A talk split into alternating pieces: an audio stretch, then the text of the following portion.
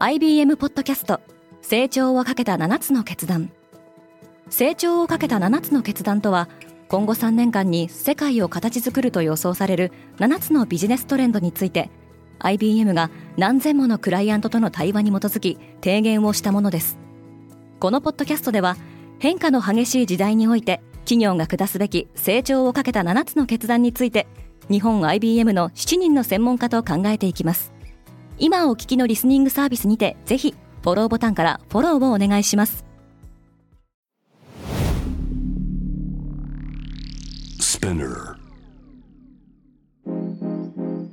おはようございます。平野真由です。10月26日木曜日。世界で今起きていること。日本でも導入が進むと思われたロボットタクシーですがロサンゼルスでの歩行者を巻き込んだ事故以来その運用に逆風が吹いていますこのポッドキャストデイリーブリーフでは世界で今まさに報じられた最新のニュースをいち早く声でお届けします。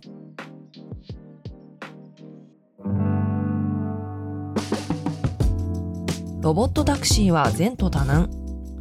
アメリカ・カリフォルニア州ロサンゼルスでは25日、市議会議員が記者会見を開き、ロボットタクシーへの嫌悪感を述べました。ソト・マルティネス議員は、ロサンゼルスはテック企業の実験台ではないと主張し、ロボットタクシーによって交通事故や労働者の失業が増加することに懸念を示しています。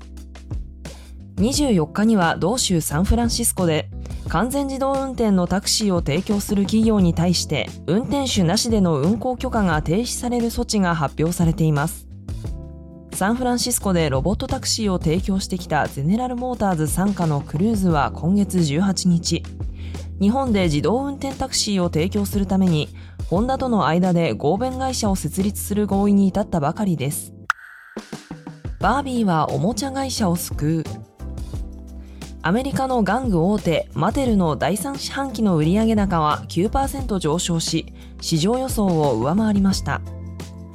バービーの実写版映画が大ヒットしたことが追い風となり、人形やアクセサリーなどの玩具の売り上げが増加しました。映画バービーは7月にアメリカで公開されて以降、世界で14億ドル以上の興行収入を上げています。マテル CEO のイノン・クライツは、今後のホリデーシーズンにも映画の成功が貢献するだろうと期待を寄せています。中国は健康的なインターネットを目指す。香港のニュースメディア、サウスチャイナモーニングポストが中国で来年1月から施行される予定のサイバーセキュリティ規制について報じています。この規制は18歳未満のインターネットユーザーが身体的にも精神的にもヘルシーでいられるネット空間になるよう整備することを目的としているとされています。学校やテック企業に対し使用する端末やソフトウェアやアプリに未成年を有害なコンテンツから守る機能の整備を求めるもので例えば未成年のユーザーはライブ配信者への投げ銭などができなくなるようです。中国の規制当局は今年8月未成年者のネット使用者に対して非常に細かく厳しいガイドラインを設定していますが MIT テクノロジーレビューはこうした規制の動きについて政府は一切の抜け道さえなくそうとしていると指摘していますアメリカ下院の混乱に終止符は打たれるか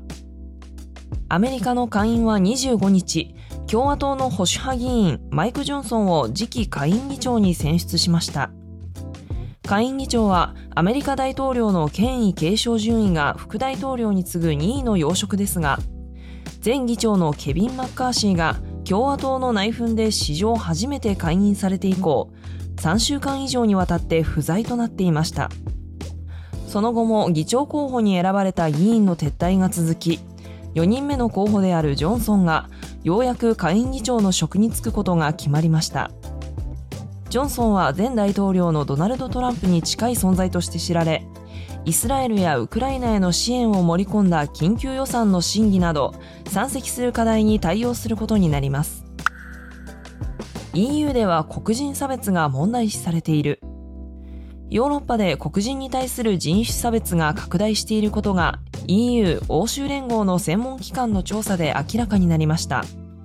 EU に加盟する13カ国に住む両親もしくは片親が黒人のおよそ6700人を対象にして行われた調査では過去1年間に人種に基づいた差別を受けたと答えた人の割合は34%と前回調査から10ポイント増えています。中でもドイツとオーストリアでは64%フィンランドでは54%が人種差別を経験したことがあると回答しました。逆に差別を感じる人が少なかったのはポルトガル、スウェーデン、ポーランドの3カ国でした。EU ではアフリカからの移民が急増しており各国は対応に苦慮しています。デイリーブリーフの継続を応援したいという方に向けたサポータープログラムデイリーブリーフサポーターズをスタートしました。今後もデイリーブリーフを継続してお届けするためには皆様のご協力が不可欠です。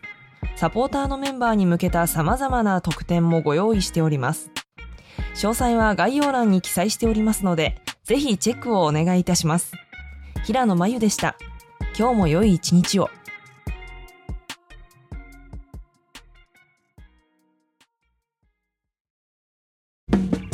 リスナーの皆様より多くのリクエストをいただいている話題のニュースを深掘りしたエピソードを週末の有料版で配信中です。今なら1ヶ月無料トライアルを実施中。詳細は概要欄に記載しています。